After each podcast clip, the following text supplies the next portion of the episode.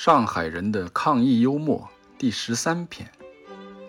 十三这个数字虽然不怎么样啊，但是再过一天就是十四了呀，明天就是四月一号了呀。啊，我们当时得到的消息是四月一号浦东解封啊。哎呀，我这个盼望着盼望着，四月一日来了，解封的脚步近了。可是呢，现在确实也没什么动静。嗯，晚上睡不着啊，我就在朋友圈看各个地方发的这个抗疫大礼包。我们还没有发，我就很郁闷。出于我个人在犯罪心理学方面的一些职业毛病啊，我就开始分析。我发现各个地方的大礼包，它这个组成还不一样，有的就一些蔬菜，有的有肉蛋奶，还有的连油盐酱醋都给了。我就琢磨这里面有什么道理。哦，我突然明白了，这一定是根据这个解封的时长来的。你看这个只发蔬菜的，肯定就很快解封了嘛，不用发那么多。这个发了肉蛋奶的时间要长一点。如果油盐酱醋都发了，那肯定且等了。哎，我好像听说哪里还发了大米，那那那是不是就得等很长时间了？而我们这儿呢，什么也没有发，哈哈，我仰天长啸，很快就要解封了，很快就要解封啦。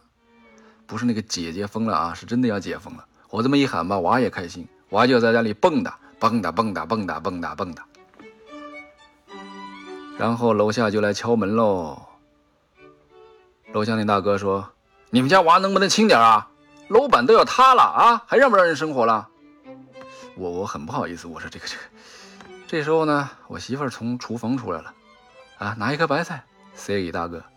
大哥一接住一愣，说：“呃，这这，哎，哎，我刚才说那个孩子爱玩吧，也能理解，就是你就小声点我老婆把另外一只手里的白菜也扔给他，大哥一下又接住说：“呃，孩子跳跳就跳吧，但是要注意安全啊，要注注意安全。”我媳妇儿又回厨房啊，给他拿了一个白菜，这回这大哥很开心啊，拿着就下楼了。过一会儿又上来了，手里拿几瓶可乐。说来来来来来来来，这孩子跳辛苦了，给他补补啊！让使劲跳，使劲跳啊！邻里之间嘛，讲究一个和谐，哈，和谐。我就感叹呐，真的是没有一颗白菜解决不了的事情。如果一颗不行的话，就两颗，两颗不行，三颗。我们被封在家里啊，有封在家里的郁闷。但是有一个人啊，他没有被封呢。但是他也很郁闷，说这个人呢，三月四号的时候开着车带他老爸去苏州，要回上海的时候发现回不来了，怎么办呢？哎呀，我就继续往北走呗，旅游了呗。倒霉的是他到哪儿哪儿就封，最后他一路到了青海，一个月不到做了八十多次核酸，油费过路费两万块，每天住服务区，行程马上六个星，至今还在流浪。他现在最想的一件事就是，赶快让我回去隔离吧。其实这哥们儿也算好的了，他在外面好歹是旅游了嘛，而且这个时候在外面旅游的人肯定不多，对不对？也很清闲。我另外一个朋友的运气就差了，本来吧，他准备去新疆自驾，他喜欢开自己的车子，先用个大板车把车子给拉过去了，然后订好机票要出发，完了封住了。这一封就是一个月，怎么办呢？只能联系啊大板车，再把车子给拉回来。机票嘛，当然是可以退的，但是车子来回板车费那得花掉六七千呐。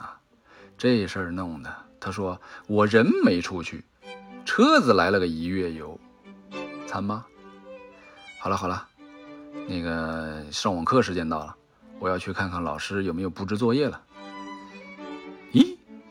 今天老师这个作业很特别嘛？我看看，啊，除了正常作业以外，下面还有一行备注，请同学们问一下家长是如何抢到菜的，呃，写清楚，比如说用的什么软件，在什么时间抢的，如方便的话，请随作业一起上传。哎，有事儿做了，有事儿做了，我去做个思维导图。啊，把这个作业交了去。